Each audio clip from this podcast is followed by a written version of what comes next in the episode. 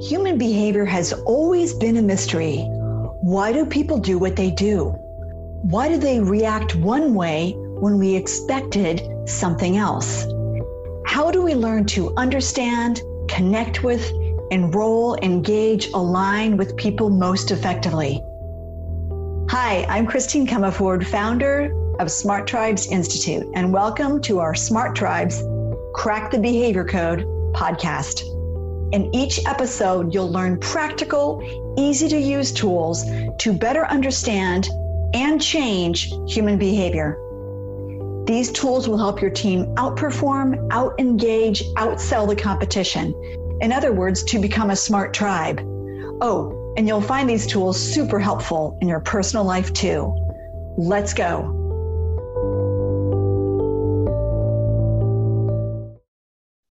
Why change initiatives fail, and how to fix them.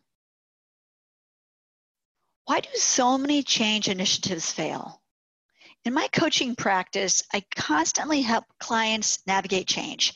And to navigate change successfully, we need to understand all the levels in which changes occur in humans.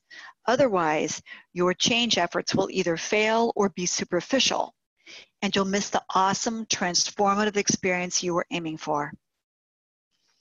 There are six levels where change happens in humans. So let's start by exploring the different levels where change happens and how you can maximize your change success and your change agility. This will help you understand what's really at stake in change scenarios and why maybe you're not getting change as fast as you would like. So the first outside level if you can visualize uh, six concentric circles, and we will have an image of this on the show page, an infographic or a graphic of this on the show page, the logical levels of change. So the first outside level or circle is environment. This is the physical space, the emotional environment. Environment changes can be permanent. You can change offices, you can move offices, or they can be temporary changes right? You can take a walk, you can change rooms, you can turn the lights on or off. Have you ever noticed a big change? New home, new office, new org chart, but it didn't really change anything? For many years, one of my friends kept moving. He'd wake up in a new city with a new job, and yet everything would still be the same. Why? Because he didn't change himself how he was being in life. In my leadership and culture coaching work, I'm often brought in after reorgs that didn't fundamentally change anything because the organization changed only at one level. See, the environment is the easiest level of change. That's why it's so tempting, but it doesn't complete the story. So, if you're not conscious of the other levels, environmental change is not going to give your organization or you your team the change of their dreams. Let's look at the next the the next level inward if you will behavioral change. Now maybe as a new year's resolution you decide to go to the gym. How long does that last? Well maybe you stop eating dessert for a few weeks. That's a behavior change as well and then a few weeks later, that tiramisu or that cheesecake, oh, it looks so good. There you go. Let's say you want meetings to be run a little differently or workflow to happen differently. And you make a big push and you send out a bunch of emails and people temporarily adopt a new approach. But within a short time, they start slipping back to the old way of doing things because it's safer, it's more familiar that way. So we need to go deeper into levels of change. The next level of change, the third inward, if you will, of circles, is capability. Now, a capability is a group of behaviors. So, standing is one behavior, speaking is one behavior, standing and speaking in front of a room of people, that's a behavior or a capability rather called public speaking. It's a combination of behaviors. That's a capability. We often train our team to acquire new capabilities, but without attention to the next two levels, these changes don't stick or they don't help us change the culture, the way we are being together. We must go deeper still. The next in, innermost circle is belief, rules, rights, wrongs, shoulds, shouldn'ts, goods, bads, cans, can'ts about the world or other people. For an organization, this means our standards, the things we hold as normal. Is it normal in your company to gossip, complain, to engage in any kind of negativity? When we believe that our safety depends on connecting with people in these kinds of negative ways, then no matter how many communication classes we go to, no matter how many different org charts or desk configurations we try, ultimately, we're still going to spiral into negativity, which leads us to the next level, which is identity. Now, for a person, these are just like beliefs, except they're beliefs about oneself. I am blank, a good person, hardworking, whatever. For an organization, these are the values that really exist.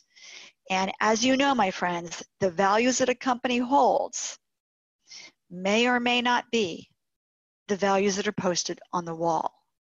And finally, the innermost circle, the core. This is the nucleus of change, the heart and soul level of what you exist to accomplish, your purpose. It stems from your mission and your values, but it's really about how people engage together on that mission.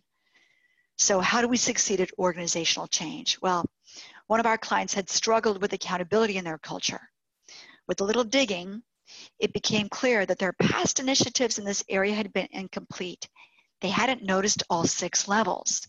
Here's what we did that worked. At the core level, first we coached the CEO to communicate how accountability was key to help the organization fulfill its massive transformative purpose. Next, beliefs. He talked about how this is who we are here. Together, we're making a huge positive difference in the world. Identity. And each individual was key to fulfill this awesome purpose. We needed everyone to be part of this because each person contributed something unique and essential. Behavior. So we'll be using some new structures to clarify, track, report on our work status, to boost clarity of communication, and to ensure all dependencies and contingencies are clear. Capability. We'd also have accountability partners to support, navigate, and celebrate our wins within this cool initiative. Along with the tools and short check-in meetings, we'd make it happen. Everyone was trained in the new approaches. Environment. We posted fun thematic tracking charts, racing to the finish line with a number of pit stops for check-ins, laps completed for each milestone around the various office locations, so all could have visual, kinesthetic, auditory goals. The result? Accountability is now considered fun, collaborative, and key to fulfilling the organization's awesome purpose. So, what's the net net? Change happens on six levels. Be sure to tap all of them if you want change initiatives to succeed. Beliefs about the world around us, beliefs about ourselves, our identity, must be boosted or expanded to support change. And any change initiative must have a powerful, positive emotional component to engage others in lasting behavioral change. Be sure to check out the show notes where you'll see our concentric circles, our logical levels of change, and you'll find that that will be super helpful. Thank you for joining me today. Thanks for joining me on this episode. Every listen, every share, every review helps others form their own smart tribes where teams are engaged, happy, and optimally performing. Together, you and I can help millions of people crack the behavior code in their organizations, families, and communities. I invite you to take two minutes and head over to smarttribesinstitute.com to discover more about how to form a smart tribe. See you there, and please tell your friends.